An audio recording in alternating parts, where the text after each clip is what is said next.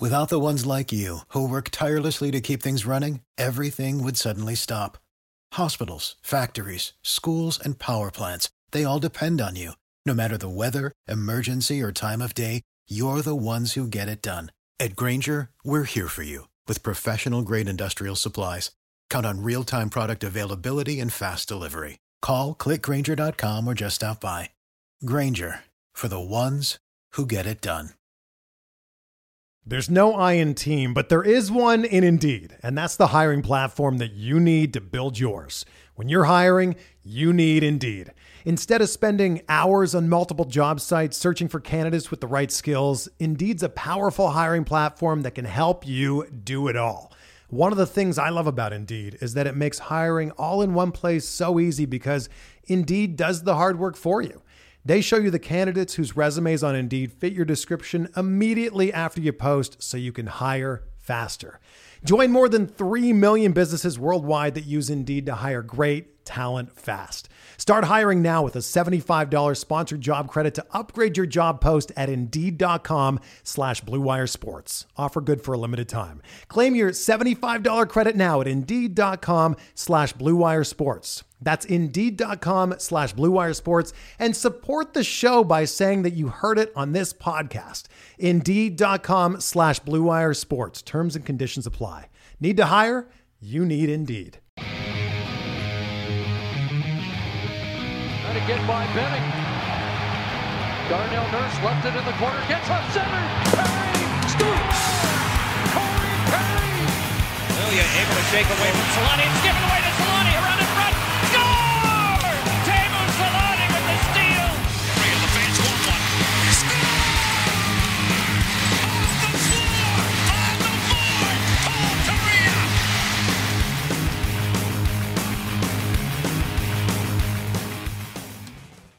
All right, uh, welcome back to the Forever Mighty podcast. Big news. We actually just planned to record a show on Thursday, and it just so happened that uh, the Ducks decided to hire their new general manager. Stephen, you can't see this, but I've slapped a nice picture of Pat Verbeek over your video because I, I know you loved his glasses today. You made some. I did. I was a big fan of them. I just, you know, I look. It just surprised me. I don't know that I've ever seen glasses with what looks like one of those like Cabela tactical spaces in the center.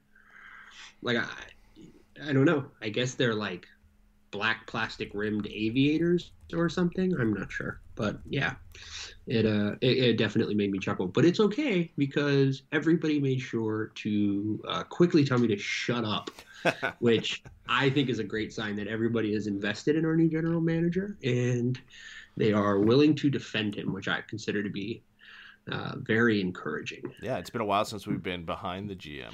And actually, like I, I guess we were all kind of behind Solomon, right? Because he took over from Murray, so there was at least some change there. So we're all like, okay, something new, something, something fresh. Um, didn't know how long that was going to last. Honestly, a bit surprised. Uh, maybe not now, but I think when we talked about this for most of the year, this felt like a decision we thought was going to happen in the off season. And then all of a sudden, like every team here, uh, in, in the short term is like, okay, we're just going to hire a general manager now. Which uh, now that I look at it, it makes sense because if you're going to want, if Jeff Solomon's not your guy, then you want the new guy to come in, Pat Verbeek in this case, to handle the trade deadline and handle these important uh, unrestricted free agents are coming up in Lindholm, Rakell, and Manson. So it makes sense to do this in midseason now that we you know have it finally done and, and Verbeek's the guy. Uh, but yeah, always kind of felt like it was going to be an off-season thing, and Solomon was going to get the job. So a little bit surprising in that sense, but we've we've kind of been building to this over the last couple weeks. God, Brett is already trying to piss everybody off. Um, That's Ah. usually usually how it goes. Yeah, I, Brett uh, mentioning that uh, Dallas Eakins is uh, first Yeah. move for Verbeek is going to extend Eakins. He did say he Yeah. was going to have a long conversation with Eakins and get to know him better. So so I, so that was the thing for me. Like, uh, I think everything about the tone of what they were talking about, kind of post Murray resigning, they went out of their way to make it abundantly clear that they were not, excuse me, uh, they were not going to be rushing this process. Mhm. And I think, you know, like I can, I, I at least felt that with Solomon having just come in, having come in from an organization that, at least in their kind of rebuild process, like seemed to be doing a good job. You know, we've been very, you know, positive on how the Kings have kind of mostly handled their business.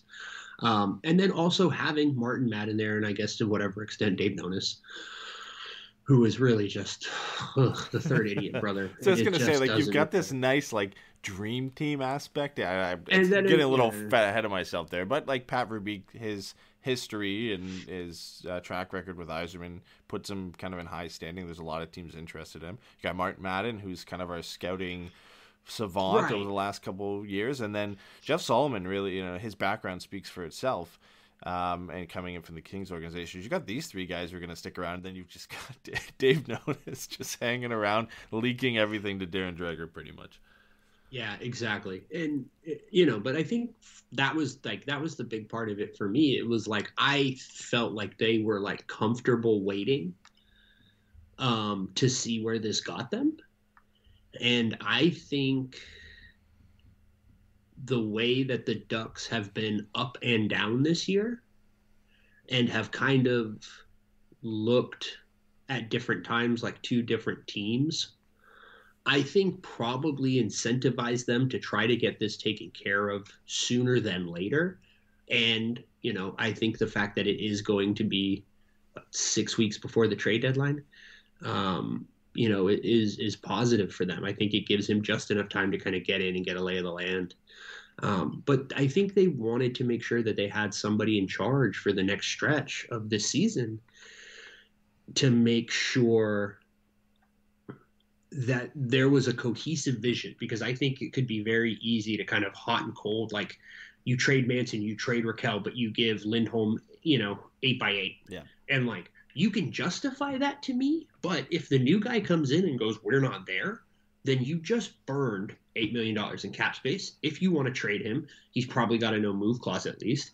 And if you want to trade him, you're probably A, not going to get back what you would have gotten, and because of the contract, you might even have to give things up moving forward to move the money off. Yep. So, you know, and and to the same extent, you could do it the other way, right? Where they could send everybody out the door and the team surges in and makes, you know, an impromptu run to like the Western Conference Finals or something and everybody's like, "Oh no, they're like for real." Like, you know, and you're like, "Well, we just got rid of, you know, our last three like three of our most important veterans at this point, like established players that have, you know, uh, not only standing like on the team as far as skill level, but also in the locker room and things like that. And you're like, okay, well now we just sent everybody out the door. So now what are we going to do? And like, I, I, it makes me very optimistic, I guess, of how ownership will maybe be moving forward. And again, this is all this is all just straight fucking conjecture. This could be completely wrong. And it could just be they weren't sure when they were going to get to meet Verbeek, and that's just the guy they liked. You know, I know in the press conference, uh, Samuel Elliott was really um, uh, effusive in his praise of him, but specifically like his link to Yzerman. Yeah, and building those kind of- those championship teams, right? Or one in Mhm. Tampa Bay, and then his his kind of progress so far with Detroit and what they were putting together there. Yeah, it felt kind of like Sean McVay, or I guess more like Cliff Kingsbury, where it's like, oh, he knew Sean McVay, and everybody's seen Sean McVay's done such a great job. Where it's like, oh, look at Yzerman, he's done this, and he look how good they are, and blah blah. blah. Well, let's get his guys because his guys all have you know the magic touch, and you know. But I, I am, I'm very optimistic right now with where this is going, and I feel more uncertain than ever of what's going to happen next. Yeah, it, it's a it's a really tough position to kind of get thrown into at, at the timing with Verbeek, but it also is for him an ideal situation to get your hands on this team right now because you can really shape it to however you want to be by going through this deadline, looking at you know the the three big core pieces that are unrestricted free agents. There's not a lot of contracts that you're tied to other than really Henrique, Silfverberg, and Fowler, where you know you can't really move them out or moving them out is going to be difficult and then you've got the kids, right? So that you and Getzlaf is is on a one year deal, so it's not like you're you're tied to you know his big contract a couple years ago. So it really is a clean slate. You can do whatever you want here, and he's got the freedom to go into this deadline and and really look at this team objectively and, and make the decisions that he wants to make to shape this team. And uh, you know, again, you're only really stuck into three players, and Fowler has been exceptional this year, so that's not really a detriment. And Henrique's been good, and Silfverberg's been good in his own right, so it's not like they're bad players to be stuck in. So you really, he's got the building blocks to to kind of go out.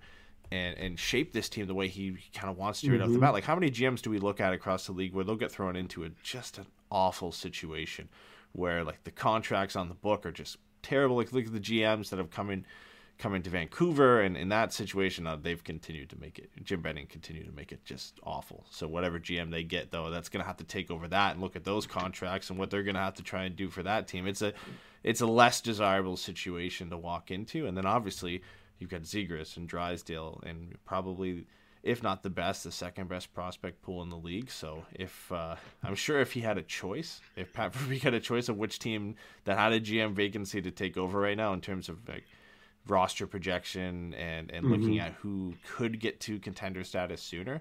I'm sure he would have picked the Ducks. I mean, a bit of a homer in saying that, but you, you look at their roster compared to a lot of the other teams that are looking for general managers right now. They are in mm-hmm. a pretty mm-hmm. good spot. Yeah, no, I think you're exactly right. I, I, think, like you said, you know, there is a little bit of everything on this roster right now, which will give uh, Verbeek an opportunity to really do whatever he wants. Like he's kind of got all of the little bits and pieces, right? Like he's going to come in with three very valuable expiring uh, UFAs. He's coming into a team where we have seen Troy Terry, a young player, take a huge leap. Uh, we've seen what Zegras looks like he can be. There's, um, you know, I know Drysdale hasn't moved quite along as well as you know maybe some of us would have liked or had hoped, but, but he's still someone that like you can be very high on and be very excited about the way that he he's going to develop and what he can be. So you know, I think there's a lot of things you've got. Past you've got McTavish, you've got uh, Zellweger. Like there, there's all these little young pieces. There's all these mid-level vets. You know, I I think for me, you know, my questions will be what does he do with Henrique? What does he do with Silfverberg? Um, how does he look at those contracts? You know, is there any one of the young players that he's maybe less keen on uh, that he's going to be looking to move? Like, I think I mentioned this to you before on the show, but as far as like, you know, is this worth looking at how much you can get for Isac Lundestrom right now? Yeah, like it's possible. You know what I mean? Like, Every avenue is open right now. Into like I don't. There's a few players that are untouchable in terms of you know Zegras and Drysdale and all the younger players, but Isac Lundestrom has been great, and and there are a lot of good young centers coming up, and, and I don't think it's out of the question. Now, like he's not at the top of that list, but if somebody comes calling and gives you an offer that uh, you just can't refuse, or if it's we talked about Chychrun and a few other players, if you know that's the piece that takes you over the line then I could see that being potential for him to get moved. And you know, one thing that keeps crossing my mind, obviously, the connection with Verbeek and in Detroit and Yzerman, and we we spoke about this a little bit in the last show. I think it was very briefly, but there was some rumors that Detroit might be moving on from a player like Filip Zadina. Well, there's a good connection there for Verbeek to pick mm-hmm. up pick up the phone and call his longtime buddy Steve Yzerman and say, "Hey, what's what's it going to take to to get Zadina over here?" And that's potentially where you could see maybe a player like Lundestrom or something like that go back the other way. Yeah, you know, it's interesting that you say it. I hadn't necessarily thought about it in this way, but you mentioning it that way kind of made me think about it. Like, it'll be interesting to see if we have a situation with him where, you know, maybe he's really comfortable, especially with both of them being in the East. If he's really comfortable getting on the phone with Julien BriseBois, if he's really comfortable, obviously getting on the phone with Yzerman, um, you know, uh, I imagine in the next couple of years we'll see a few more guys from Detroit and uh, Tampa look for new jobs, more prominent roles, where do they go? What does that look like? You know what I mean? But it, it, it's really, you know, like we had Murph, and Murph loved making trades with whatever team Brian Burke was in charge of.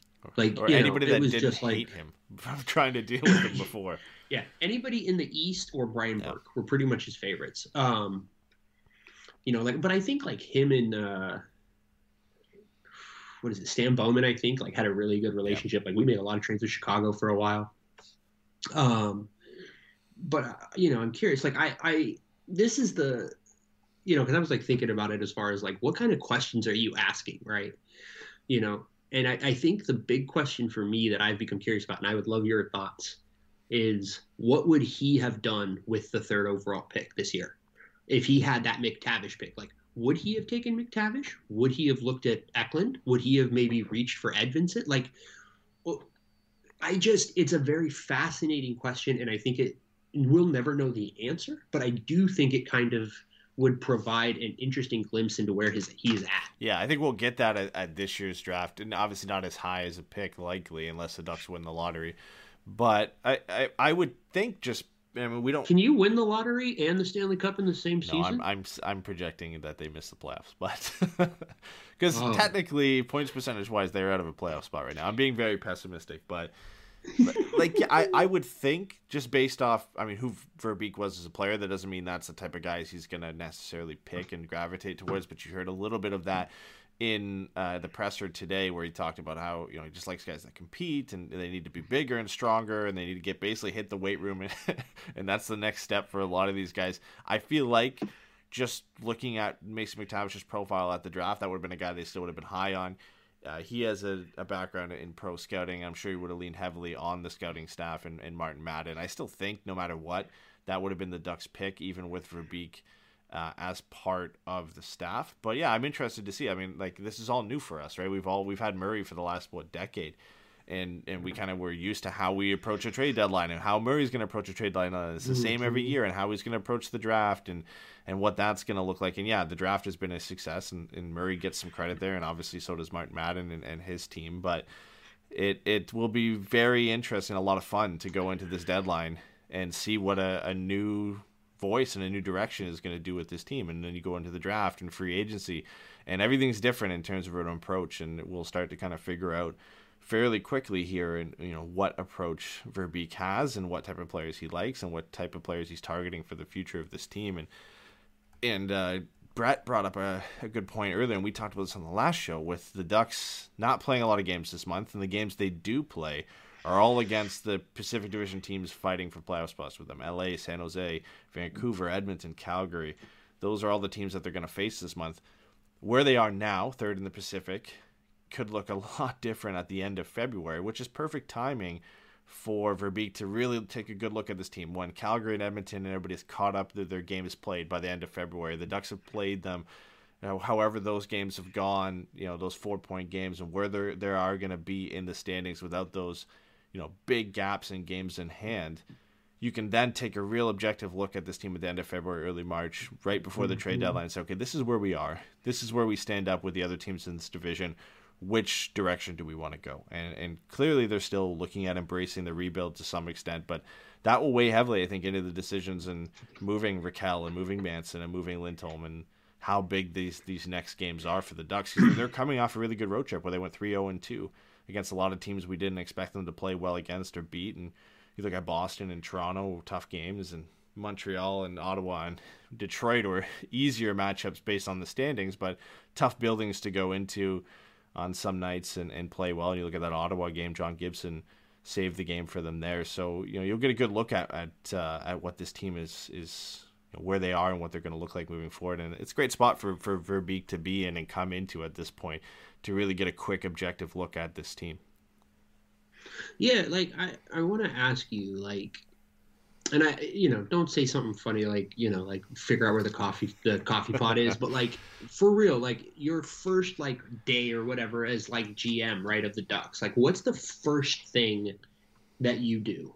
Like, what is the first thing that you think is the thing that requires either your attention or just getting it out of the way? Yeah, I, I mean, like it's it's fairly simple. I, I think it's you know he mentioned a bit in the presser too. It's talking with the coaching staff, talking with Martin Madden and Jeff Solomon, um, you know, talking with the players and, and getting a good look at this team and and really starting just from there from from day one. You know, mapping out your plan and and what you kind of what you want to do moving forward based off that. It, it's going to take him a while to kind of get in there, and he's already said he's going to have those conversations with the free agents at some point. I imagine it happens fairly quickly, but uh, you know, it, probably a week or two down the road where he starts calling the agents and talking to other teams about Lindholm and Rakell and Manson. But uh, a lot of preliminary stuff early on, just really trying to figure out you know who he has and, and who he wants to keep around and what his options are. Yeah, because like I, you know, I, I think for me, like the answer is is get everybody's list, yeah. right? like call in the guy with the modifieds and all that shit and go just right off you have uh, you no no bullshit. I was thinking about this right? Like because this is one of those things that like i just sit and think about because i'm an idiot. But i was just like you just call all of them in at the exact same time. You make it incredibly clear this is not personal. This is just i need to know this shit. And you go i need all of your your guys' lists by x time right you know, I am prom I am not committing to moving you. I'm not committing to not moving you. None of that. I just need to know what it and I think that's where you have to start, right? Because like for me, like if you can reasonably move Henrique, can can you re-sign Rakell? Or does having Henrique mean I have that? I, I have a a middle six winger, you know, player or middle six center, like a middle six forward on the team. So I can I can now move Rakell, maximize that return, and know that there's still going to be some stability on that roster with Henrique and Silfverberg and probably Getzlaf, right? You know, moving forward, and uh, Fowler and stuff like that. So I just think I, I just think it's it's you know, it, it would be a very interesting way to kind of get an idea. And Dalton asked, like, I think usually most players do submit them before the season starts, but I also think they get asked or if if they need to, right? I would, yeah, like it would also be one of those things to me where I also don't think I would expect a player to. St- I don't think I would expect a player's list to say the same. Yeah, for sure. No, you, you, you never know, like, how it's like. I think Cam yeah. Fowler's is probably just four teams at the cap, right? Uh, he's like uh, Montreal, Tampa Detroit. Bay, Toronto, you know, just teams that can't afford yeah. him. And that's what like I get that. That's fine. But like everybody else, right? Like maybe you're in a different spot, right? Maybe a team like Winnipeg to someone like Manson doesn't look bad. Maybe a team like Columbus to Henry doesn't look bad. Like those are kind of terrible examples. But yeah, they also kind of like direct teams that at the on... beginning of the season you thought were not going to be in a position where they are, and now you know, like an Islanders could have been on somebody's list at the beginning of the year. They're probably not right. on somebody's list at this point. Um, Nashville might not have been on somebody's list at the beginning of the year, but now they're a better team. They could be. Mm-hmm. I, I think I think Dalton I think exactly. Dalton's correct. I, I, don't know for sure the details, but I believe they do submit them at the beginning of the season. But then I, I think when when they're needed to ask for that list again when it comes to a trade, like who you know submit your list and it has anything changed, I think that conversation happens. I'm not you know 100 percent on those details, but I believe we've seen reports before where you know, players been asked, same as you know, waive your. Do you want to waive your no trade clause? Will you waive your no trade clause for this team? Can you submit a list uh, again, like a right. fresh list of of what teams you want to go to or what teams you don't want to go to, depending on what uh, what their their no trade clause is and how many teams that the, that they can put out there. So I, I think that I think that will be something he probably does uh, early on. I would imagine just to get all that information on the table, right, and have everything. Yeah, you don't have to exactly. go back later and, and do that. Just get it all done out of the way you know this guy can go here, this guy can go here. Okay, I can talk to this guy about this guy, and, and then that, I think that will coincide with the calls again to other GMs about the unrestricted free agents, about Lindholm, about mm-hmm. Rakell, about Manson. Start judging what the value is going to be on these players. I'm sure that conversation, the first one of the first conversations he has before he does that, is going to be with Jeff Solomon. What kind of calls have you received? What like, what offers have been pitched? What what is mm-hmm. kind of the going price? You know and a guy like Josh Manson, who's apparently been heavily pursued by Toronto as well as other guys. Like, what have you gotten so far? You know, take mm-hmm. catch me up, get me up to speed, and then and then he can kind of take it and run with it there. Yeah, and you know something worth like saying too is like usually like a listing is like it goes through the agents because that's why the agents are there. But I think if you do it this way, and I think if you do it off the bat, it helps kind of eliminate any room for assumptions or suspicions, right? Because if you wait two weeks and then you ask, well, what if someone's in a shooting slump? What if someone just got burned bad last game, right? Or what if someone's playing really well? Like, I just think, you know, it, it could create unnecessary tension in a way when getting it out of the way early is an easy way to just be like, this is just information that I now need to have as the guy in charge. I'm not doing anything with it necessarily, and this isn't, you know, a reflection of you. It's just you guys are the ones with lists, so that's what matters. Yep. you know, and and you know, I think, you know, how much, like, how high on the list right now is is Dallas Eakins, right? Like, uh, how quickly do you need to come to a decision? Because I, I, think at this point, if nothing else, he has earned the right to finish out the year. yeah. Oh yeah, I, I can't imagine they're so, going to that. That's got to be on the back burner for right now that would have to be a you know like we would have to turn into Philadelphia in the second half and just have an 18 game losing yeah. streak. You know what I mean? I, even I, even then, think, I I would even say like right. you might as well just finish out the year. That's a decision uh, he like that will obviously weigh into the decision, but I feel like that's something that you know he's going to try and, and just well he's going to establish a relationship with Dallas Eakins and, and kind of monitor that situation as they go and talk to the players and talk to everybody else about kind of mm-hmm what the the perception is of Dallas Eakins in the organization. I'm sure he's obviously done his homework before the interview to kind of look into how Eakins has done this year and the coaching staff. And then yeah, that that's a decision probably you know even after the draft uh, or like it, it's at least getting through deadline and end of season before you even start I think revisiting that and then you decide whether you want to make that call before the draft or after draft or you know after free agency uh, and go from there. You know, it, it's kind of different for how every team approaches that, right? And, and whether they want to get a coach in before the draft. We've seen some teams do that. Whether they want to get the draft and free agency over with first, and then just basically say, okay, you know, here's the keys to this team I built. Go and you know, no, no, uh, no insight or no uh, input into how they want it built. So every GM's kind of different, and we'll start to get a good look at uh, how Verbeek's going to approach that. Uh, but he's got a, a, lot of big decisions, not even just with the coaching staff, right? Like analyzing his staff right now with Martin Madden and mm-hmm. Jeff Solomon and Dave Nonis and what he's going to do with them. And I, I, think he'll, I would imagine he'd want to make those decisions at the same time or, or, you know, around the same time and analyze, you know, all aspects of the team and what, what, who he wants to go and who he wants to keep around and any potential uh, candidates he wants to bring in. Yeah, I I I, agree. As um, you know, I think.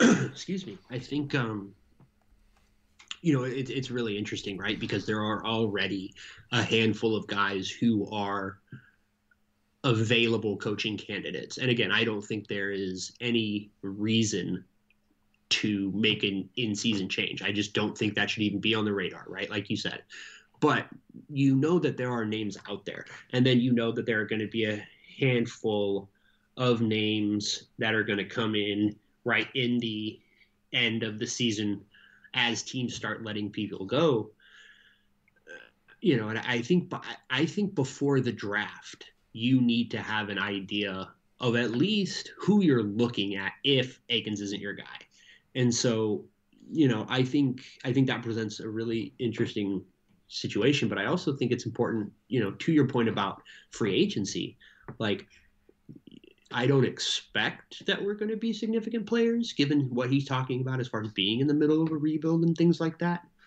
But if I'm a player, I want to know who my coach is before I sign.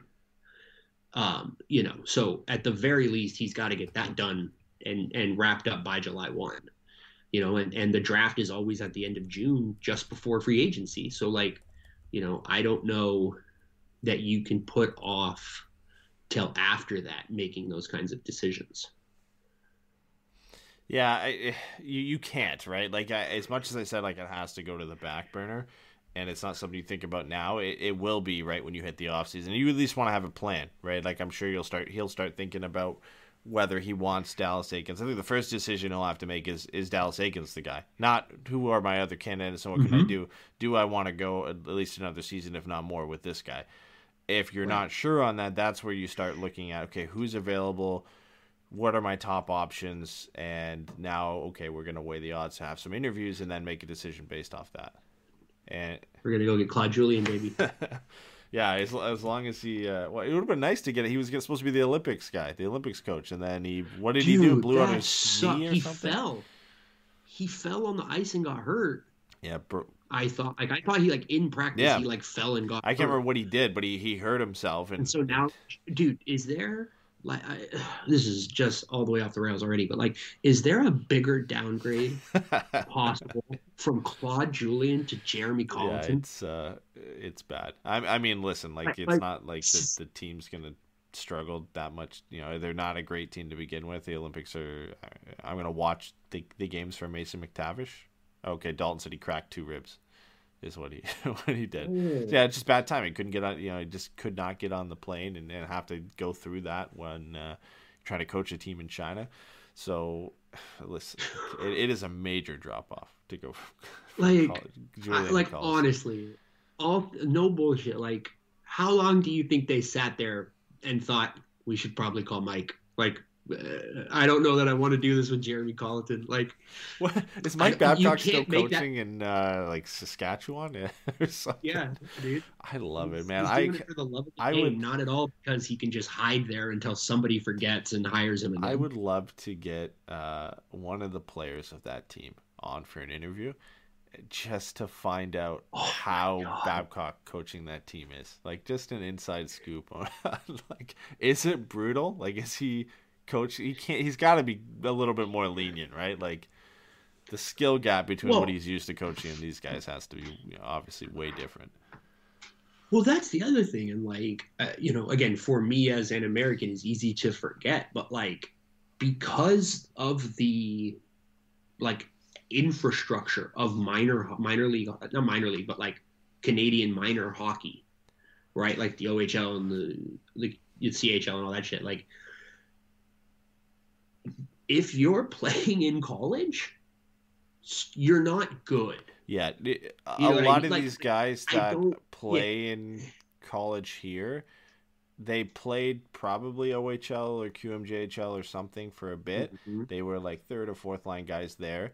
They're older, they're you know 23, 24 and then they've gone on they didn't make it so now they're they've gone on to to college Yeah. to get a kind of a backup and then eventually they might go and play pro like second league somewhere else. So like it Yeah, it's not like the US where like the top guys go to like the the top colleges and you've got like really really competitive players that are, if they're not going to play in the NHL like they're going to be good AHL players or good players overseas like yeah it's it's a tough it's a Yeah. tough go you like the Cody Currens right like are, are the highlights yeah. who come out of the Canadian college system yeah I, it's just it's it's a very interesting thing and so like you were saying like the idea of like you know mike babcock basically coaching a u22 beer league team like he can't handle that well like i We need an just all or nothing Amazon documentary on Babcock Oh, coaching like, dude, University I- of Saskatchewan oh, oh, I, you know what? I would sign up just for just one streaming service, just for Oh, that. yeah. Like if they were just like, we're just gonna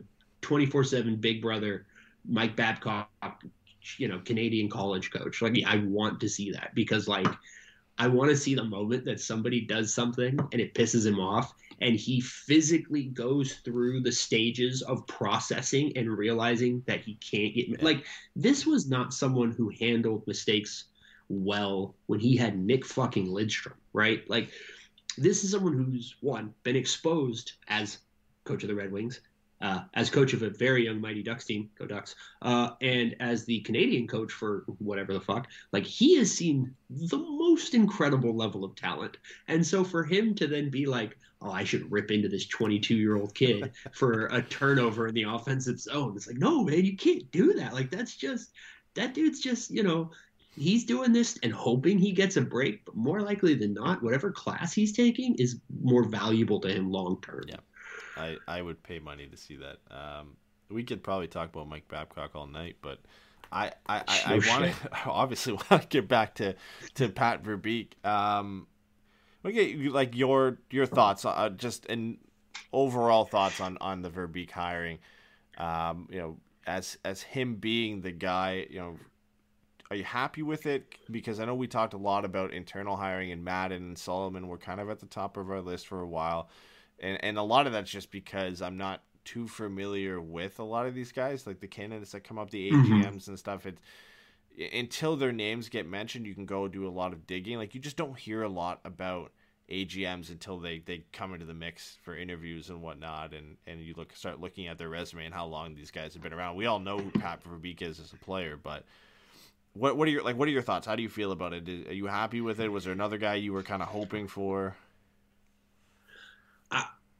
I, think for me, the longer I kind of sat with just like, you know, what are they going to do and stuff, the more I kind of, and I would say recently within the last two weeks, probably, like really started to lean very strongly towards picking someone outside of it. And I, I felt to a degree that Solomon was a, a reasonable choice because he is so new and he does have a little bit of that familiarity, right? That you're kind of hoping Verbeek is going to pick up in the next two, three weeks. But he's still a mostly fresh perspective.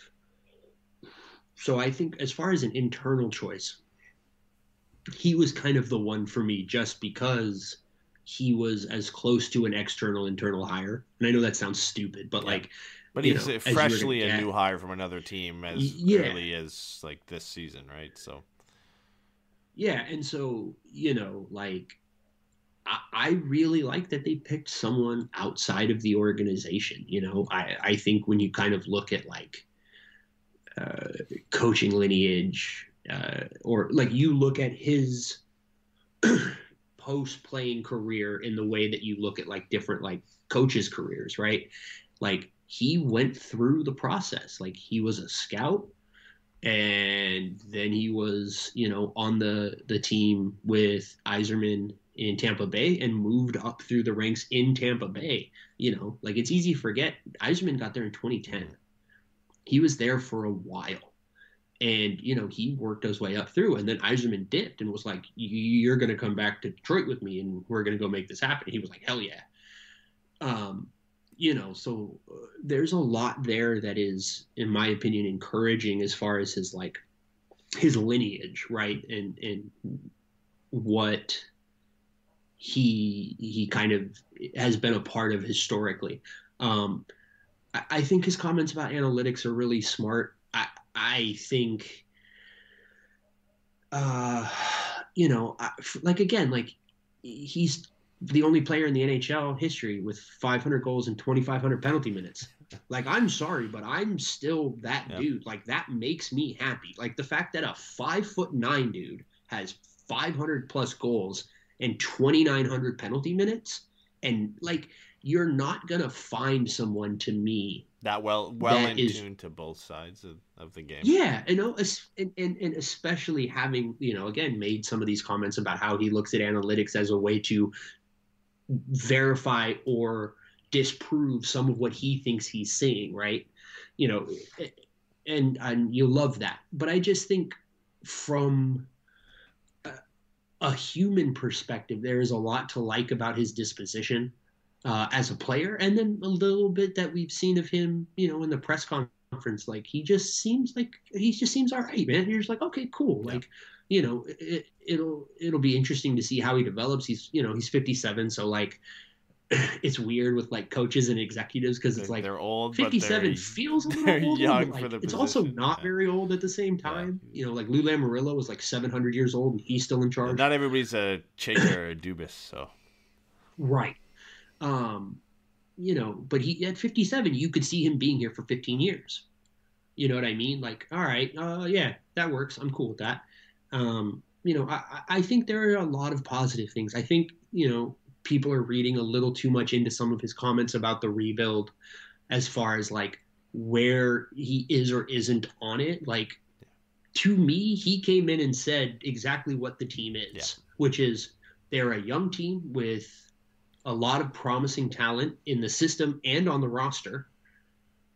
And they're not quite where you might think they are, which we can see in the game by game play, the game by game results.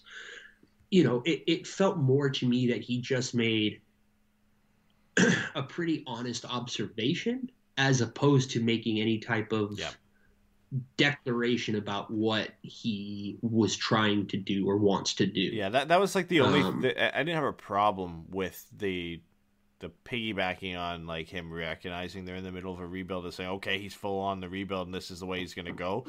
Like it, it can hint towards that. But what else is he going to come in here and say, right? Like he's not going to come in here and say, "No, this is my plan. I've already thought about it. Like this is what I'm going to do." No, like you said, he just made an honest observation. This is a team in the middle of a rebuild. They got some good young pieces. They've got some unrestricted free agents that he's got to kind of handle that situation and figure out. You know, he didn't even tip his hand. He said, "I'm going to talk to the agents. I'm going to talk to other teams, and we're going to see where we lean with these guys." So he, there, there's really no hand tipping there. He just said, "I'm going to come in. I'm going to assess it. This is where I think the team is right now." and, and we'll see. And, and, we won't get a full understanding of, of what direction he wants to take this team until we get through the trade deadline. And then we'll start to have a better idea and we can start speculating and say, okay, like this is the, this is what he thinks this team can be and where they're going to go. And this is the approach he's going to take.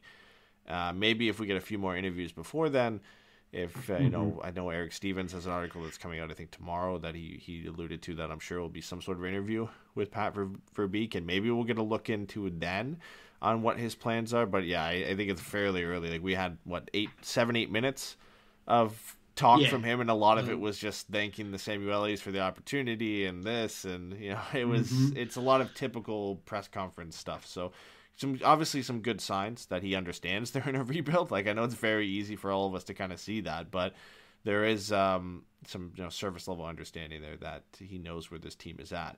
Uh, but yeah, I'm, I'm going to wait a little bit in, until we get uh, you know a, a, bit, a bit of a clearer picture on, on what his plan is for the team.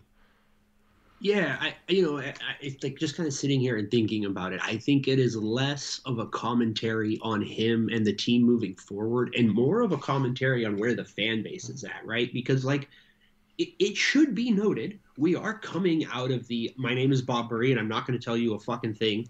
Uh, I'll maybe tell you after the fact that I did it, but other than that, you can go to hell. And every year we're competitive until I tell you otherwise. So like, I get the the way in which what Pat Verbeek said, which again we both agree is just an honest observation, I get why that feels so refreshing, um, and and and why it can be such an encouraging thing to Ducks fans. I would just say, try, like you said, try not to read too much into it as far as what it means he is or isn't looking to do, simply because we have no way of knowing and an honest observation isn't really a nod or even a head fake in any one direction. Just I want it to be I would like to be, you know, he's like I think it takes about 5 years and I would like it to be shorter than that if possible. Yeah, cool, man. That's fine. You know, like if you look at that you're like, yeah, like 2010 that like 3 4 years that's when they're picking up guys like Hedman and things like that. And you're like, okay, yeah, I get why that's what he's looking at. You know, and then they spent the second half of the 20 teens, you know, as one of the five best teams every year. Yeah. You know what I mean? So and like, it makes sense too. Like the Ducks yeah. already have Zegras, Drysdale, McTavish, and then a lot of young complementary pieces coming up. So they are already, you know, one or two years ahead of that five year progress. So for him to say, "Oh yeah, like I think I can do it in shorter," be, well, yeah, you're coming into a situation where they're probably two years already into the rebuild and they made some progress and Zegras has jumped in to the NHL and now is a you know Calder Trophy favorite candidate. Drysdale's been one of the best young rookie defensemen. McTavish is possibly the top prospect outside the NHL right now. He's up there, so there are some building blocks you already can step into and say, okay, like we are a little bit further down than where where they started with uh, with Tampa Bay and where they even started with Detroit when they both got there too. I'm not even trying to fuck with you right now. I'm actually very curious about that comment. Like, is he, like, it, are we 100% sure he's even the best prospect in his draft year? Like, you know, not in the NHL. Like, I think there is a lot of reason to be excited about William Eklund. And I, I don't think you can ignore the relative consensus around Owen Power yeah. that he was simultaneously one of the best upside picks and one of the best base level picks, right? Like the base version of him is probably still a top four defenseman, and it's just about is he a legitimate number one guy, yeah. right? But everything else is already there. So like I, I I'm just it's just curious because like it's just you know I try to think about that kind of like context and stuff and like other players and like yeah technically now Byfield is in the league, um you know and obviously you've got Stutzle and Lafreniere and all that and it's just kind of like all right I'm just you know curious about kind of where they fit in but Yeah. McTavish is on a hell of a run right now he's on the Canadian Olympic team which isn't nothing again Owen Powers on that team too, um you know but it, it- there's a lot to be excited for Pat Verbeek and I like I said at the very beginning, like I think the thing that's kind of funny to me is I haven't been this kind of positive just about where I thought this team might go at the same time as having absolutely no fucking idea what's going to happen. He can do anything. He has absolutely no ties to any of these people. And I think that is going to be a benefit, but it does make him, to whatever degree, unpredictable.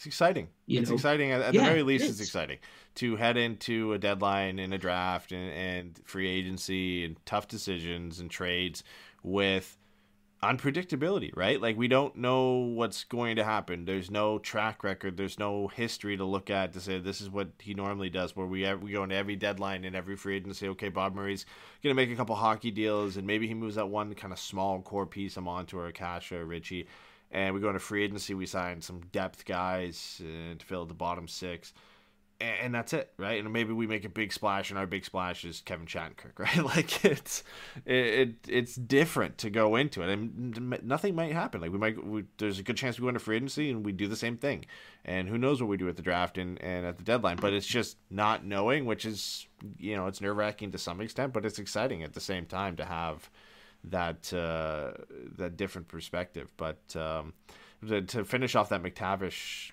thing, yeah, I, I think I think there are definitely a lot of players like Power and Eklund and others who are kind of vying and, and probably arguably further ahead or closer to that number one spot. But McTavish is definitely in that discussion as as Mhm. you know Absolutely. one of the top five prospects outside uh, the NHL at this point. Let's still pivot to Verbeek, but talk about some of the other guys who were in the discussion. So obviously Solomon and Madden were interviewed. It looks like the finalists. I don't know if this was the finalists in general just the finalists of outside candidates, but Jason Botterill was the other finalist. Uh, I guess AGM in Seattle now, and uh, and Ryan Martin, AGM uh, with the Rangers, was also seriously considered for the position. So like number three, I guess. And we've we heard Ryan Martin's name before Verbeek got announced. We heard Verbeek. Uh, didn't hear Botterill until today. That was new. And uh, and then obviously Solomon, Madden, and Nonis were, were the ones we kind of expected. yeah i'm i i'm very curious to see the other names that kind of leak out um, you know because we did hear at one point the external list on its own just the initial list was like 12 people at least.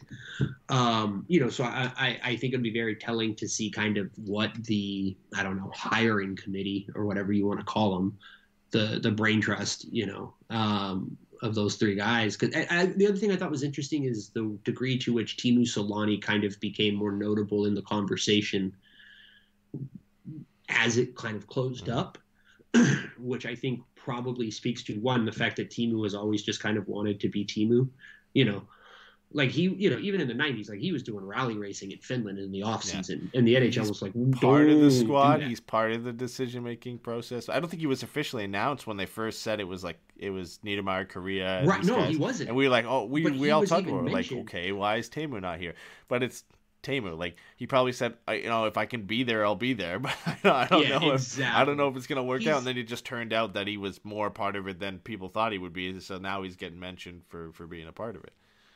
Yeah, it feels like Teemu's kind of like Duck's just like fun uncle. Like, ah, he shows up 40 minutes late, but it's fine because he makes everybody happy. And you're like, okay, cool. You know, um, but they, they're already getting into this, and I am very curious about this. I was very surprised, um, and I mentioned this to you before the show, like, about how negative the reaction to Jason Botterill was from or I guess how positive everybody was that he didn't get it. And I, I kind of wanted to get your thoughts on that because I was a little surprised by that. Yeah, I, I was initially negative, and it was more ignorance on my part. I still think we dodged a bullet because I'm not a huge fan of, of Botterill's time in with the Sabres. I know it was a tough job to, to, step into. For some reason, I thought he was the guy that, that handled the Eichel trade and completely forgot about Kevin Adams being the guy that did that and put that together. Um, so I, I've I've toned down a little bit on my my hate for it, but I still think when we weigh up the candidates and, and, their you know their track record and their history and, and their development in this league as executives, I, I think the difference between Verbeek and Botterill, we dodged a bit of a bullet there. Uh, but there's obviously something that guys smarter than me, that the selection staff and that they saw in Jason Botterill and through his interview that made him a finalist. So there is some some credit there you would want to give the, the selection committee that that right. they had him there for a reason. But we see guys like Peter Chiarelli getting uh, potentially the job in, in Chicago. So Jesus. I don't know how much credit I, I, I, give to former players when you've got I think it's what Pat Sharp and somebody else that are, are Hossa, yeah, that yeah. are leading that committee and thinking that uh, that that uh, Peter Chiarelli might be the guy there. So I, I don't know. I, I still I think I was a little bit too harsh on on Botterill. Um, and and you know a lot of that again is he was a GM of a really shitty team. It's a really tough job to do. They didn't, you know, there wasn't mm-hmm. much he could do to turn that team around fairly quickly. And then all of a sudden he gets like thrust into the Eichel situation. Eichel gets hurt, and then he wants to trade, and then then ends up being Kevin Adams who uh, makes the trade in the end. But Botterill still kind of linked to that situation in the dark days. Uh, in Buffalo, so it's going to be hard for him to shake that, just as as it was hard for Dallas Eakins to shake the shitty start mm-hmm. he had as a coach with the Edmonton Oilers and the crap team that he had there. And he's done a good job of kind of shedding that this year. And not many people talk about it as much as they did, but it's something that you know any GM who's been in a situation like that is going to follow them for a while, right? Like it's a tough until you mm-hmm. prove yourself in another situation, and if he ever gets that, then you know nobody's. You're always going to remember it as the guy who just took was GM of a shitty team and didn't make it any better.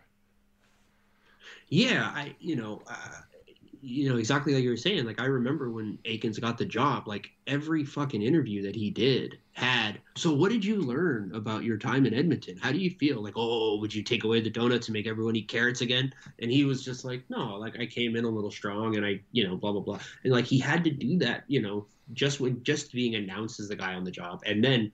It, it you know, look, it, it, it took him two years of it, like basically all of the progress that he had kind of made in rebuilding his his his image or reputation in San Diego almost got completely wiped away by two very bad years in Anaheim. Mm-hmm. And I think we're seeing now that that wasn't all to do with him. And I am very happy that he seems to be a better coach than it appeared like he may have been early on. But yeah, like you know, with Jason Botterill, like, and I, I looked it up, and like you know, I was like, why is everybody so negative? Well, he's traded for Jake Skinner or Jeff Skinner, Jeff Skinner, and then gave him that contract. Yeah. So yeah, fair enough. That's you know what? Yeah, that's totally cool. In, I, in, I in no hindsight, it's, it's worse though because I think when that signing was made, it was coming off of a forty goal year for Jeff Skinner, right? Where everybody was like, okay, like this kind of makes sense. You know, there's a good chance that it he probably doesn't repeat. I think there is some some numbers going to back it up that like that was just a ridiculous season for him. So you know you can you can kind of chalk it up to that. But like he came off an unbelievable season. So you know it, mm-hmm. it, it it's one of those deals you go back and you say okay in hindsight like that sucked. And I know Skinner's been playing a little bit better lately but it, it, it's one at the point where they were trying to keep Eichel around, trying to keep him happy. Like it was a deal mm-hmm. you kind of had to make. Like they needed wingers, and this guy was unbelievable yeah. for them playing with Eichel. Like you just had to keep him around. You had to do that. And that's that's I think the part of it. Like again, like I do think there's plenty of um, legitimate criticism to be had for the way that he handled certain things while he was there. Um, but at the same time like i do think we can look and like at a certain point you do have to look at the fact that like nobody's had any real success in buffalo. Like he came into a situation which again i think most gms would give their right arm for but he came into a team that was on a time that was on a clock right away. You walk in you have jack eichel. Let's go. This is what we're doing. Like you know what i mean? Like we're making this happen now. So he kind of doesn't necessarily have the freedom that say Pat Verbeek does now to to to feel the process out a little bit more. Um, it, you know, and, and I think that needs to be taken into account. I think that at this point, it's pretty clear that the owners in Buffalo, the Pegulas, uh, suck ass and are not fun people to work for.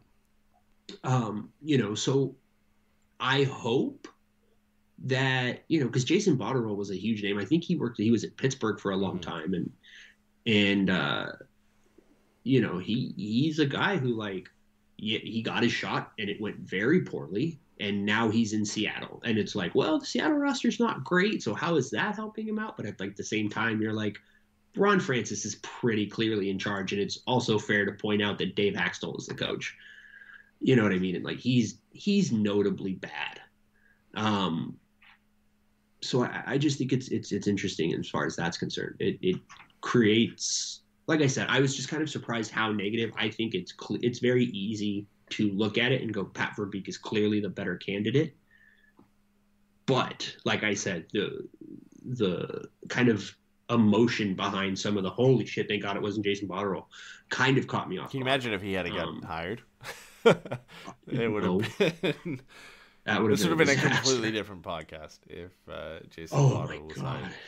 I'm sure the the chat would be a little bit less friendly tonight if that was the case. Yeah, no kidding. Um, the only other thing uh, on the Verbeek stuff before we move on to uh, probably a quick tr- uh, trade deadline talk and then a bit of a talk about how the Ducks have played lately is what's next for Jeff Solomon and Martin Madden. Obviously, from what we've heard, they're going to finish the season as uh, AGMs for this team. Um, and foreseeable future, I would assume they would stay as AGMs because that is kind of the logical stepping stone for them to eventually get into a general manager role.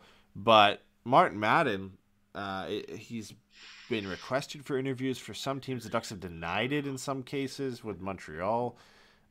I, I would imagine like they're going to stick around for a little bit here until Verbeek decides what he wants to do with his staff. But if Martin Madden and maybe even Jeff Solomon are definitely going to get calls and interviews when other teams are looking for general managers. There's no I in team, but there is one in Indeed, and that's the hiring platform that you need to build yours. When you're hiring, you need Indeed. Instead of spending hours on multiple job sites searching for candidates with the right skills, Indeed's a powerful hiring platform that can help you do it all. One of the things I love about Indeed is that it makes hiring all in one place so easy because Indeed does the hard work for you. They show you the candidates whose resumes on Indeed fit your description immediately after you post so you can hire faster. Join more than 3 million businesses worldwide that use Indeed to hire great talent fast. Start hiring now with a $75 sponsored job credit to upgrade your job post at Indeed.com slash Blue Wire Sports. Offer good for a limited time. Claim your $75 credit now at Indeed.com slash Blue Wire Sports. That's Indeed.com slash Blue Wire Sports and support the show by saying that you heard it on this podcast. Indeed.com slash Blue Wire Sports. Terms and conditions apply. Need to hire? You need Indeed. Yeah, I um, yeah, the I sorry, I was laughing. Was just thinking about that quote from earlier where it was. Uh, Martin Madden, Jeff Solomon, and Dave Nonis are all more than happy to continue on in their roles that they're current. And I'm like, yeah, we can just all agree. Dave Nonis isn't getting another. Dave job. Nonis is fairly happy to keep doing whatever he's doing right now. No kidding, dude. Like, hey, Dave, we need you to go park cars. Cool, thanks, man. Don't worry about it. I got it. You know what I mean? Like, it's just so funny that like he just like again, his name is just in. And again, I get it. He has the title. He is an assistant GM. He has been a GM in this league, which I think is all of the reason why his name shouldn't be around. But I get it. Um, you know, so it- is what it is as far as I'm concerned. But yeah, I think it's um it's really interesting. I, I think if you're Martin Madden, you have a legitimate case to be a little frustrated um, because you probably would have had a good shot at at least making the final group in Montreal. Yeah. And I wonder how much of that even is is the organization and maybe even his decision too. Like we don't know if they just blocked him or maybe that was also kind of his choice. Who knows, right? That that's fair. You know what I mean? He could have just been like, I'd rather just see this through, and you know, when we get to the summer, whether I get the job or not, we'll. And he's we'll been here for there. so long too. Like obviously the end goal for Yeah. all these guys is to be a general manager, but sometimes seeing, like you said, seeing this through could mean more to him at this point than okay, I'm going to I'm going to Montreal, like that shit show, and I'm gonna be the GM there, or I could kind of stick it out here, potentially have a shot at the general manager job, which he was interviewed for, mm-hmm. and maybe that changes now that he didn't get it, that he starts looking ser- a little bit more seriously at some of these other positions. But there is something to be said about wanting to stick around and see it through, and he's built this team right, like in you know the scouting department and you know being the head of amateur scouting like this is is his team as much as it is now Verbeek's and Jeff Solomon's to some extent Bob Murray's like he has his fingers all over this team in, in terms of how they've been built.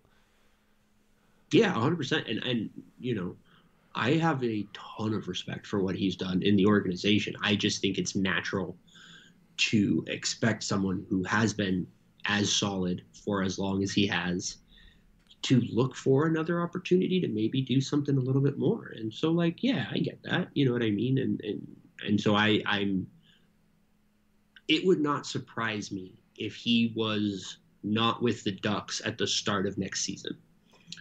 I fully expect Solomon to stay because I kind of think Verbeek will make him his right hand man because I think it'll be very easy for him for Verbeek to be like, all right, so like I'll work with Madden or even if Madden leaves, whatever. Like I can do the scouting part, but like I don't have an analytics background. I just know that it has. You know what I mean? Like I, I don't I don't want to make it out like he's an idiot. That's not really fair. But like you know what I'm yep. saying, right? Like he's not that guy. So I think having a guy like Solomon who already started trying to build an analytics department here before Murray was even let go or resigned or whatever um, I, I, think Solomon will probably be the AGM here for a good chunk of time. It's a nice um, duo to have, and and obviously it's, yeah, it's even absolutely. nicer if you have Martin Madden a part of that, and you've got those three guys working. Like I, I, I again, we haven't seen anything from Verbeek. We're just giving the benefit of the doubt because of his track record. But to have that those three guys kind of leading the way, and and running this team, it, it is exciting, right? Like you've got kind of all aspects of of of you know analyzing and, and players and you know uh, bringing in players and, and kind of different approaches to the game where Verbeek's kind of right in the middle and Solomon's very analytically uh, inclined when it comes to analyzing players and like you said building the analytics department with the LA Kings. And uh, Martin Madden again in the past he's been kind of in the same boat as Verbeek but I, I know I remember a few of his interviews in the past where he said he's kind of a likes to go out and watch the players and that's kind of his final judgment type guy which makes sense. I mean, mm-hmm. being a scout for as long as he was, that uh, I, I don't surprised right. that he's approached. So you do kind of get like all aspects of the game and, and, the way to kind of view and approach and analyze players from all three of them. So it would be nice to keep them around, but eventually it's an embarrassment of riches. Like one of these guys, especially if the team continues to do well, are they're going to continue mm-hmm. to attract interest, and, and at some point the right opportunity is going to come up for one of them where it's just too good to pass up on. God, it's going to be so unfortunate when Rob Blake gets fired, but I can't wait for them to hire Dave Nonis. They're going to be so Dave happy. Nonis, I know Mark Bergevin as the GM and Dave Nonis, Dave yeah, Nonis there we AGM. Go. Say say goodbye. Or Mark Bergevin is a head of executive. Yeah. Uh, bye know, Luke. Vice president. Bye Luke. Bye Rob Blake. It's now Bergevin and Nonis running the show in LA. First thing they do is trade Byfield for like PK Subban. Jesus. No, you don't want to bring in PK Subban. He's bad for the locker room. You got to go out and get somebody else. I think he would trade for Nathan Horton's corpse before he traded for PK Subban. Oh, um, All right. Um, I was gonna say let's let's go into a little trade deadline talk. I'm not sure if that's gonna take us too long. I know we've talked about it a little bit. Uh, obviously with Rakell and Lindholm and Manson. I think maybe maybe we save this for another one because we've kind of talked about it a bit. The only thing I was gonna bring up is the Leafs have apparently been taking a hard look at uh, at Josh Manson, which isn't surprising. This happens almost every year for the last three to four years that the Leafs have been yeah interested in him. Well, what was I was gonna say? What was the joke? I think Friedman uh, in Thirty Two Thoughts had, which was like uh, Toronto's been interested in Josh uh, Manson since Pat Imlach was yeah. in charge. it's you been know, a while. Yeah, yeah. It's more. Know, it's more possible like, now with no Bob Murray because Bob Murray just loved the guy for obvious reasons, but it's it's potentially possible. Make me sad.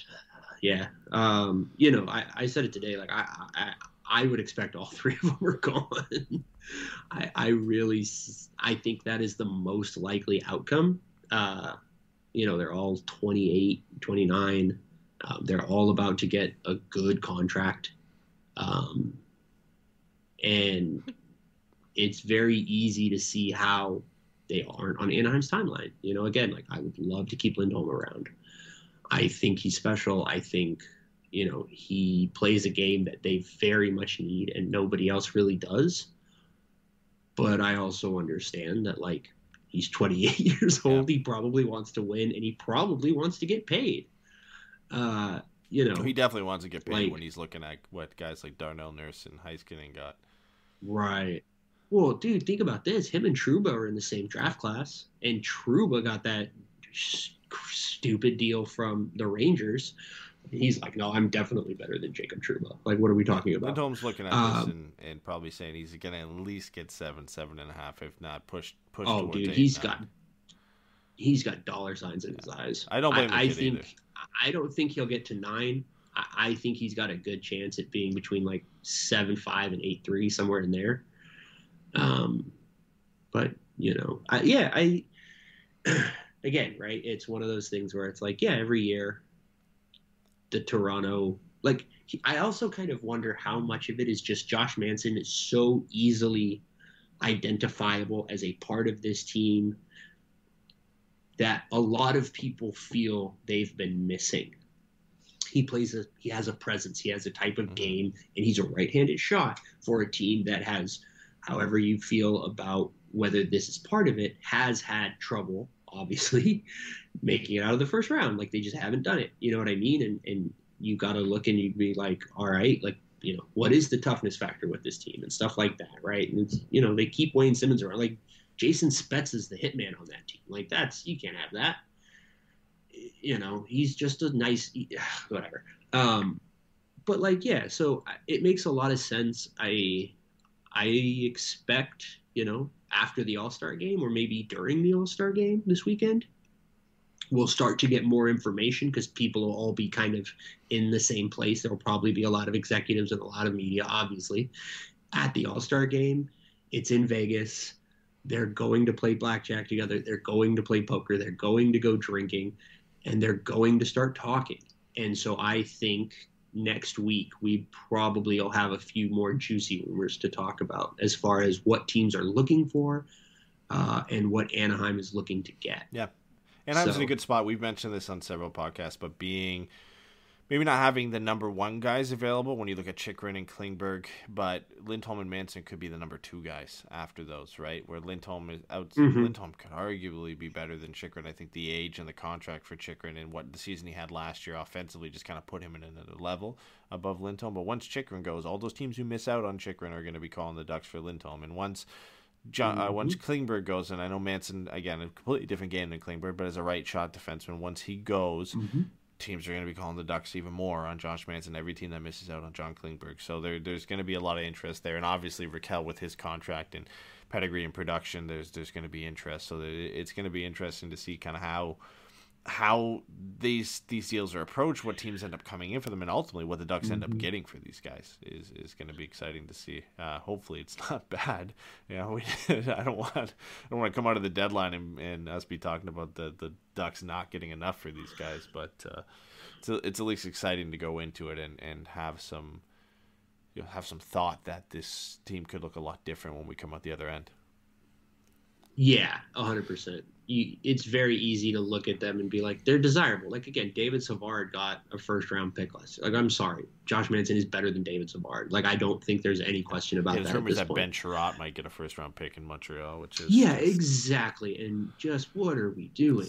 That's hopefully if it's a seller's market, then yeah, let's let's get them out the door yeah, now. no, you know, uh, you know, but yeah, like exactly like you said, you know, and, and him and Lindholm probably are a little bit closer in style as far as being, you know, big bodied, more defensive minded guys than Chychrun. But to the same point, like you said, when you're looking at Klingberg and Manson, you're like, yeah, there's only so many right handed defensemen, apparently. They've kind of become, you know, the. Uh, the beanie baby or the tickle me Elmo of the NHL, where it's just like, oh, we got to have one. We got to have as many as we can and there, you can never have too much, you know. So I, I, very much expect Anaheim to come out of the trade deadline with a fair number of pretty pennies, and I'm again I'm excited about it, you know, and I'm I expect that there will be someone traded who we don't see coming, and I'm fascinated by who that's going to be. Well, I know. Uh I know we're planning on on being live for deadline days. Hopefully, it's not the same as the last couple deadline days we've had, where everything happens the, the days leading up to it, and nothing happens on deadline day. But uh, that's usually how it goes. So we'll we're gonna try and be be live for that one, and it'll be a bit more exciting this time around with not. Uh, not expecting a small hockey deal to come through and some AHL signings or, or trades at the end of the day, what we're used to from Bob Murray. So that will be uh, that will be a fun one. Mm-hmm. But uh, w- like to wrap up the show here, I do want to get into how the Ducks have done recently, um, and what we can look at some of the highlights uh, and, and, top performers over the last little weeks. I'll talk about 10, 15 minutes here, and then we'll we'll wrap her up. But um, the Ducks just completed that five game Eastern. I was gonna say Eastern Canada, but eh, I guess uh, just East Coast road trip. Boston, Toronto, Montreal, Ottawa, Detroit went 3 0 2, so grabbed points in each game, which is nice, 8 out of 10 points sit third in the Pacific Division, technically fifth in points percentage because Edmonton and Calgary could catch them, but still, still in a decent spot. Like they're keeping pace. They they had some good games. They beat Boston, uh, lost to Toronto in the shootout, I think, right? Mm-hmm. And uh, and then beat Detroit. Beat uh, Ottawa and beat Montreal, or am I missing? No, lost to lost Detroit. Lost, lost to Detroit, in overtime. Right, right, right, That's the one Gibby lost right. it on so not not a bad stretch. You know, some really good John Gibson performances, some good performances all around. Troy Terry led the way with five points in the five games. Sam Steele, four points, not bad. One goal, three assists over that stretch. Looked pretty good. Looked a little bit better. Shattenkirk following it up with uh, with four, and Rakell with four as well, and then a handful of guys with three, and obviously Trevor Zegras having the play of another play of the season with the uh, cleanest Michigan goal I think I've seen against uh, the the Montreal Canadiens. Yeah. That was we got to, we might as well talk about that first. I just rambled a bit about how the Ducks have been doing, but that goal was. Uh, I mean, if you, I've never been so mad to not be watching live. I was like driving home when that happened. I missed it too. And all of a sudden, I just see my phone, and I was just like, "What?" And then it was like, "Oh my god, he got his Michigan!" And I was like, "Oh no!" And then I watched it, and I was just like, "Oh, that's like incredible. Like he doesn't slow down at all. He's just like, okay, cool. Yeah, well, we normally see like a stop oh. behind the net, and then okay, you know, stand still, pull it, and but like it, mm-hmm. fluid motion skating the whole way, picks it up and just shovels it top corner. Like that was. He already had goal of the season probably with the flip pass to Milano. That one could still win just because of the creativity, but. Poor Milano, dude, just completely lost in the histories. He's like, he's like the. uh what is it? It's like the uh, America didn't beat the Soviet Union to win the gold medal. They beat them to go to the gold medal game. Dude. Um, that's how I feel about Milano. It's Milano's like he's like the Finland of that play, where it's like, no, no, no, he was a huge part of it after the fact.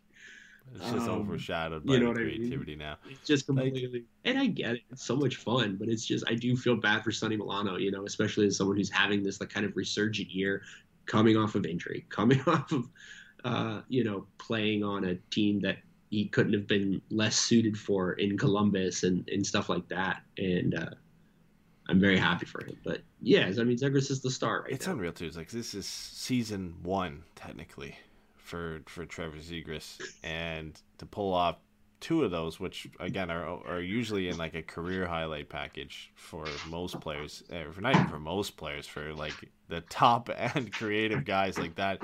That's in a, a long term highlight package. He's pulling this off in his first season. Had a couple between the leg shots that probably could have scored on it between the legs passes. Like this, when we look back at this in five years, and we put together a highlight package from Trevor Zegras, it's gonna probably be one of the in, most insane five year stretch highlight package we've probably ever seen. Like the if, if this is what he's pulling off now, imagine when he gets better over the next couple of years here and the stuff that he's going to be able to do. Like it's, it's not like you can just figure it out too. Like we talk about some players why they have sophomore slumps. Like just wait till the league figures out and teams like they're not you you can't figure this out. Like you don't know what he's going to do. He doesn't know what he's going to do on half of these plays until it's a split second decision. He sees the space open up and he's got the balls and and the skill to pull it off. I i just uh, dude this highlight reel in in five years time is going to look unbelievable. You put together a highlight reel of the plays not even the the finished plays but the ones he tried to put it between the legs and and not. And you you add that together this year in a highlight package, and it's already ridiculous. Like it's it's just gonna get amplified even more by the end of the season. And it's so much fun to watch, and I love watching Red Wings fans just get really butthurt that. Uh, that he's getting all the attention yes. in the world. Like, what do you expect, man? Like, you and you and you and me have a different perspective on it because like we really like Raymond, we really like Moritz Seider, and they're great players. Mm-hmm. But how you, you can't be upset like when you've got a young kid pulling off this type of stuff on a nightly basis, you can't get mad at the league for trying to get behind this guy and and maybe no, break bending the rules a little bit in the All Star game to get him out there. Like you have to. Like this guy is is he? This guy's putting Anaheim as a franchise on the map, like making them must see TV when they're not even they're good this year. They're a better team this year, but they're not like a Tampa Bay. They're not a team like uh, you know you're not gonna. I'll roll up and watch. They're not a, even Nashville. Yeah, like I'll roll up and watch a Colorado game any night just to see that team play because they're amazing. People are just watching the Ducks just to see Trevor Zegras do some crazy shit, like that. That's unbelievable. Yeah, and like I don't know, man. Like to whatever extent about Detroit, all I'll say is it's like it's felt pretty clear to me all year long that it's been three guys, and everybody has agreed it's been three guys. Do you want to know who should be aggrieved? Is Anton Lundell and Florida Panthers fans. He's playing a difficult role and is a meaningful contributor on a contender right now.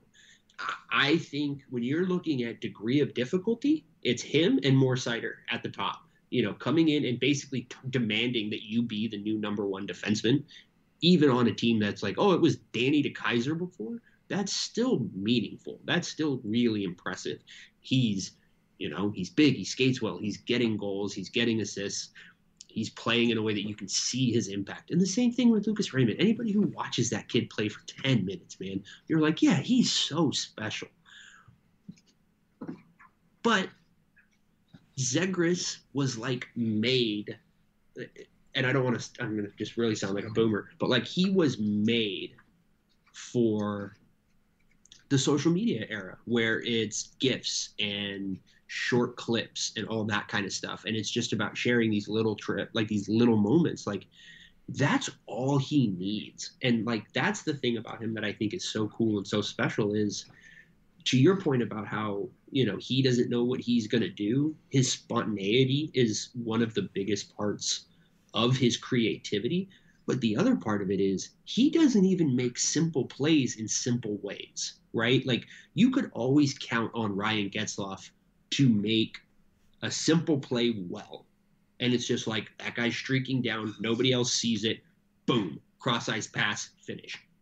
And the vision is remarkable Trevor Zegras like goes almost out of his way to be like, oh, I'm going to do a triple spin and make them think I'm going to the blue line, and then I'm going to pass it off of my own back, hit it with my elbow, and it's going to land at the feet of Derek Grant, who's just going to touch it into the. You know what I mean? Like it's so it's it's it's insane.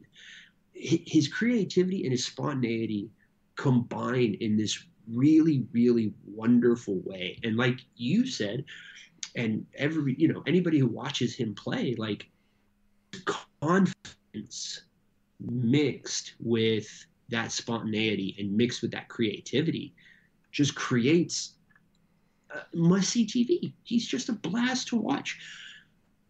I don't know that he's going to win the Calder. I think he will. Just more than anything because of he's got those very easily yeah, moments, right? like mind? It's it's, it's a popularity contest in yeah. some sense at the end of the day when it's going to come down to the wire between when we look at point unless one of these guys just opens up like a 10 to 15 point gap it, it's going to come down to the wire between Raymond, Seider, Zegras, and Lundell. It's going to be fairly close. They're all within a few points of each other right now. If it's close, I I imagine Zegras wins it because of those moments because he did ridiculous plays things that most people in this league can't pull off especially at, at his age to come in as a rookie and do that. Should he win it because of that? I know a lot of people are going to argue no but that's the reality of the situation is when it comes down to voters and opinions when you're thinking okay who deserves the calder this year? A lot of people are going to pick Zegras because of that especially if it's close yeah, well, I mean, that's what I was gonna say. Is like, I, you know, I think when you think about it, like the Heisman, right? Like, uh, so the Heisman Eddie is this award that they give to college football players who are really good at college football. Football is the sport that we play down here that you guys stole up there and you play it in a weird way. Um, but you know that you can find Heisman moments, right? Like Johnny Manziel scrambling for 45 seconds and then throwing the dumbest pass in the world to Mike Evans. Yeah, dude, that won him the fucking Heisman. Like you have these moments that stick in your brain and give you an easy recall to the impact that they're having. Because again, nobody is giving it to Zegras if all he did this year was the pass to Milano. If that's all he did, he's it's not a conversation. It's everything he's doing combined with how much his style of play stands out and especially stands out in Anaheim, which has just been the most boring type of hockey imaginable for 10 years. I love it. It's my favorite thing in the world. I am not knocking it. But they have had a very clear style, and he does not fit that style. And it's remarkable. And so, yeah, like I, I do, th- and I don't think it's unfair. You know, Lucas Raymond's got what 40 games left to pull some dope shit off. I hope he does it. It's awesome. It's fun as hell to watch. I, you know, I hope Mo Seider goes between his legs and over his head. Like, you know what I mean? Like, I hope everybody does the dopest shit, and we just get to the the the end and at the awards, they just play a montage. I don't even care who wins the award. Just play the montage. That'd be so cool. You know. So, uh, f- as far as all that's concerned, it started out with me saying that everyone should feel bad about Anton Lundell, and then I stopped talking about him, which just proves the Wait, point. before we get to Linda, I Um, want to make a comment on that with like the being creative sticks out in your mind. Like with Red Wing fans, it's very hypocritical to be getting upset that oh Raymond and Seider aren't getting enough attention and this flashy kid's getting attention when the Ducks for the last decade plus have had guys that just don't get attention for what they deserve and even Getzlaf and Perry for the way they play. And then the Red Wings had probably the most comparable player to Trevor Zegras now mm-hmm. in Pavel Datsyuk, where they got to enjoy him Yep. for how many years in Detroit and to sit there and say, "Oh man, I can't believe this flashy kid is getting all this attention." like, look what Right. Dat- Datsyuk was a great player for sure, but was he elevated a little bit in terms of his fame and stature because of what he did to guys on a nightly basis to embarrass them? One hundred percent. So, like, for any fan base to get behind and sob that their mm-hmm. two young players aren't getting enough attention because you know Mr. Flash over here is is you know making people take notice. Like, come, come on, you have any fan base, you can't be getting upset. You know, Florida to some extent, sure. You want to be upset that Lundell is not getting enough attention as these three guys and is sitting right in the same you know realm as them of points and putting up five assist nights. There, I can understand that because Lundell definitely deserves a lot more credit for what he's doing in like a third line role for the Panthers, uh, playing with like Mason Marchment. I know he's playing with Sam Reinhart now, but you know, like he's been kind of all over the place, Yeah, not man. getting as as much freedom in the roster necessarily as guys like Zegras and, and Raymond and, and Seider are just getting thrust into top six and starting top uh, top pairing defenseman roles. Yeah, no, he is decidedly low on the pecking order because the team is good. Like it's good for Lundell that he's in that role, and it's even better for Florida that he's excelling in it. Um, you know, so uh, it's a great. I like. I just, it's just so stupid, man. I just I can't wait till just so somebody wins this award this year. We don't have. Oh well, I guess next year we'll be talking about potentially Mason McTavish being a favorite for, for the Calder Trophy, probably. So, um, but yeah, I, I mean, listen, I hope Zegras wins it. At the end of the day, if he doesn't, I'm not gonna, I'm not gonna be super upset. I, I kind of want this this debate and argument to be over, so we can just enjoy them all as players and for what they're all doing is impressive. Coward. I do, yes, selfishly want Trevor Zegras to win and maybe follow it up with a back to back with Mason McTavish next year. But he's going to have a, some tough competition with Shane Wright probably jumping right into the league and Owen Power coming in playing for the Sabres and a few other guys. So uh, it'll be a, dude you just gave you just gave me flashbacks to the dodgers when i was a kid. Like uh the the dodgers had like the first back-to-back rookie of the year winners in piazza and someone else and i can't remember. I'm sure somebody in the chat jimmy's old enough he'll remember. He probably watched him play little league. Um but you know, and that kind of like, yeah, man, that stuff's cool, and like you get to see that kind of stuff like build on it. You know what I mean? Like to the conversations people have had about Shesterkin, how wonderful it is to go to just have this line of goalies, and you're like, oh man, it really sucks that we don't have Henrik. Lo- oh shit, Igor Shesterkin's incredible. You know, to, to a very different version. You know, it, it, it's kind of that that that Calder race thing where it's like back to back years you have two guys in the race. It's kind of just cool. It's just like we have a lot to be excited about moving forward.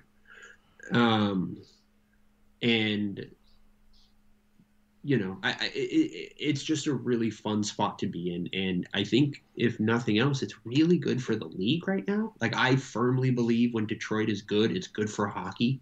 They just mean something special, and, and you know, I'm excited about them being good again. I hate it, you know, because I don't want them to be good because they made you know being a Ducks fan miserable for so long. But damn, it's going to be fun. You know, Dylan Larkin's a really likable guy um, there's there's a lot to be excited about as far as young talent in this league. Eventually, Montreal will figure out how to let Cole Caufield be good again.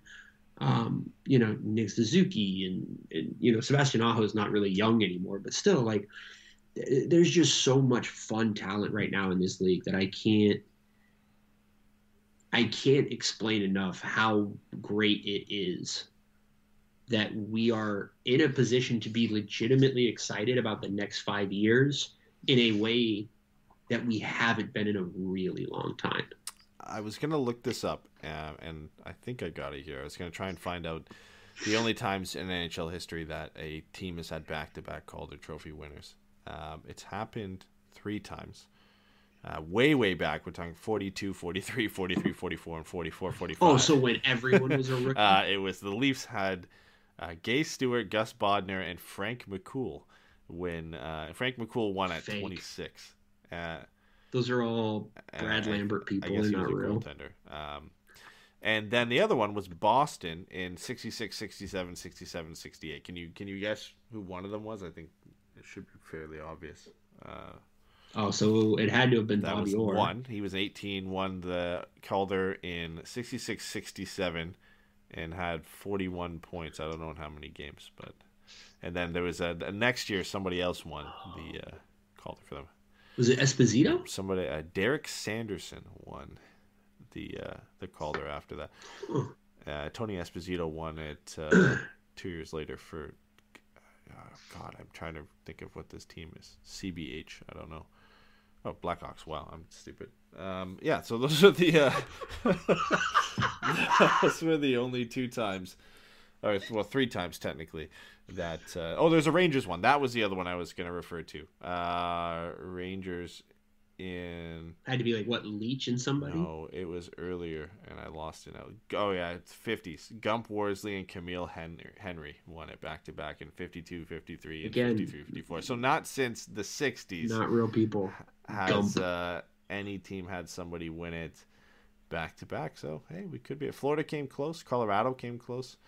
Colorado had Landeskog, and then Huberdeau broke it up, and then MacKinnon won, and then Ekblad won the year later. So for for uh, four years there, it was split between Florida That's and Colorado.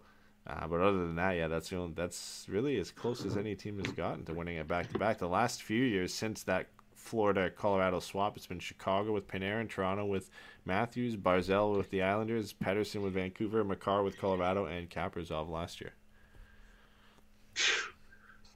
Kaprizov rocks. He's so dope. We're not doing that today though. We're not. We're not going to turn this into a Minnesota Wild Nope. podcast. Um, Anything else you want to cover? I mean, we obviously Verbeek was the big news. Talked a bit about uh, how the Ducks have been doing, saving some of the trade deadline stuff. I'm, I'm sure for a future show as we get closer to, to the deadline and some some more rumors come out here. But uh, anything you want to mention before we head into the All Star break here? Oh man, I um, uh, you know, speaking of the All Star game, I, I'm really looking forward to some of the dumb stuff they want to try this year. You know, I, I think them embracing the entertainment part of it, it is is going to be good. And like you know, we had a whole conversation about it and what it does or doesn't mean, and why you know you really shouldn't get worked up about it until they make it worth it. these are the kinds of things that maybe make it a little bit more worth it. Maybe make it a little bit more uh, easy and fun to actually get worked up about.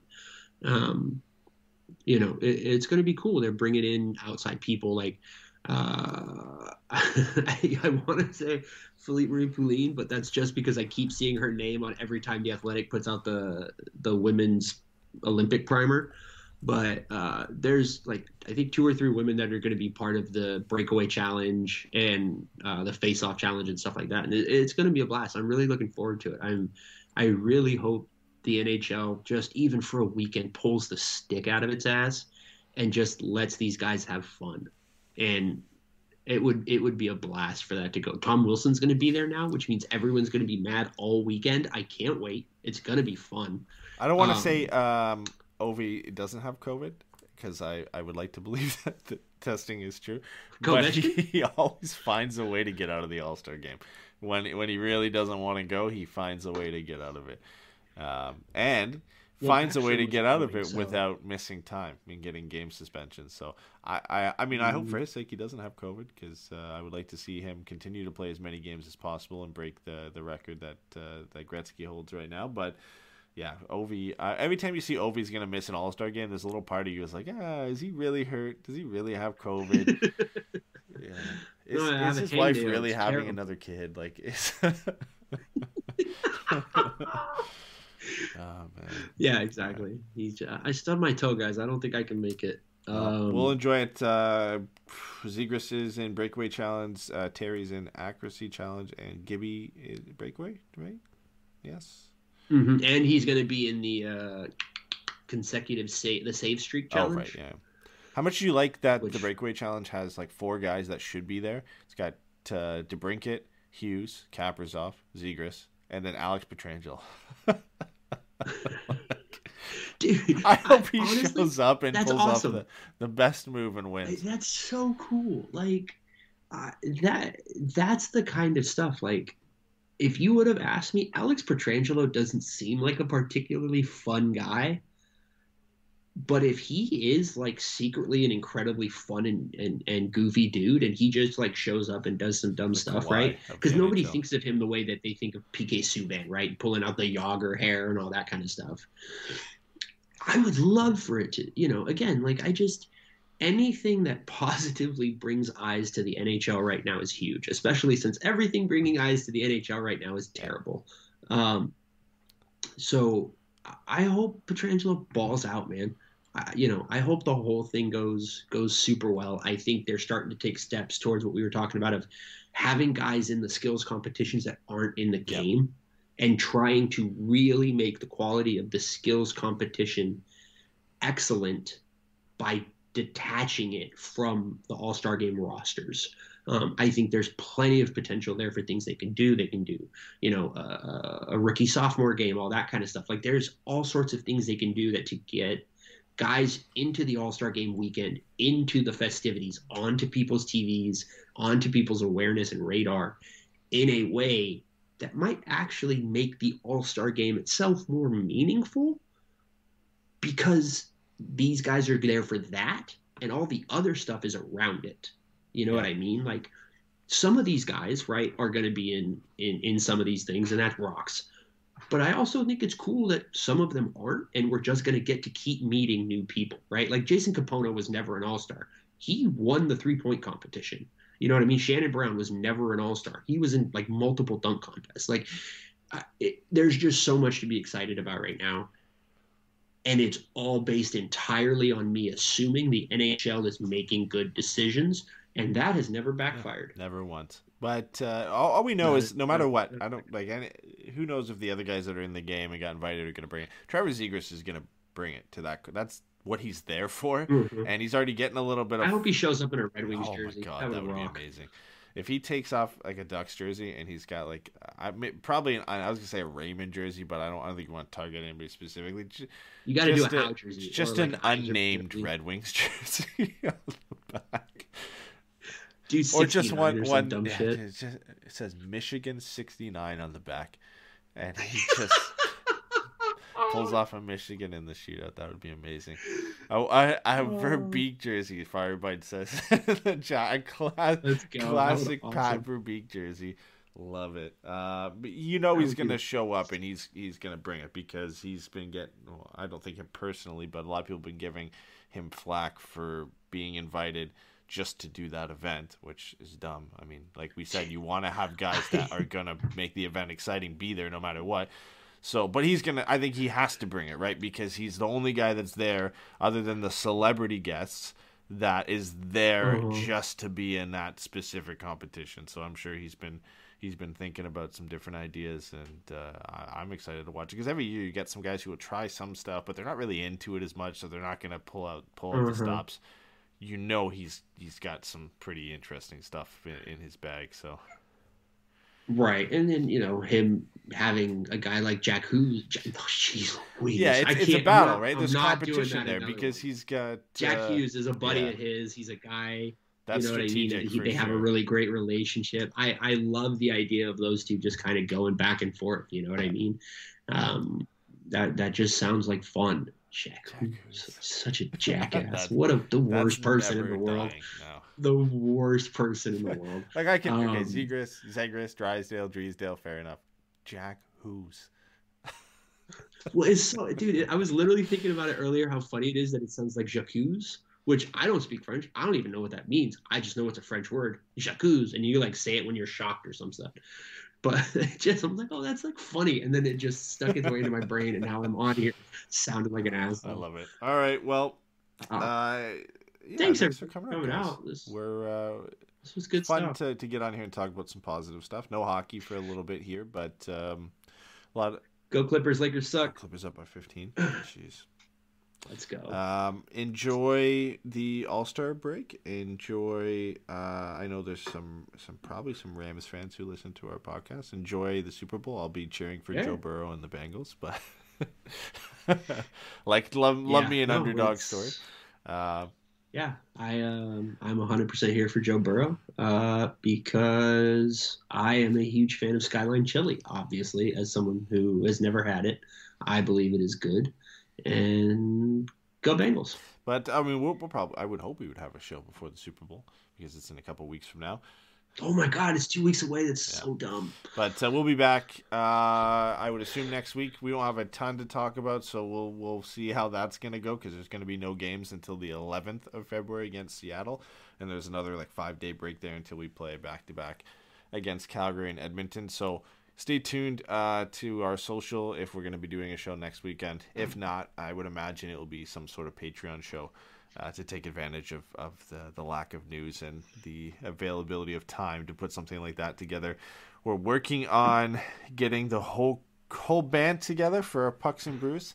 Uh, last time it was just just me and Jay who riffed a little bit about the Aaron Dell situation and uh, the Evander Kane trade. What was his take on that? He um I was gonna say you have to listen to the go listen to the Patreon episode to find out, but no, he he uh, it, to my surprise was not back in the goaltender. Uh, he was not a fan of the Aaron Dell situation. Coward. Yeah, I I thought he was gonna.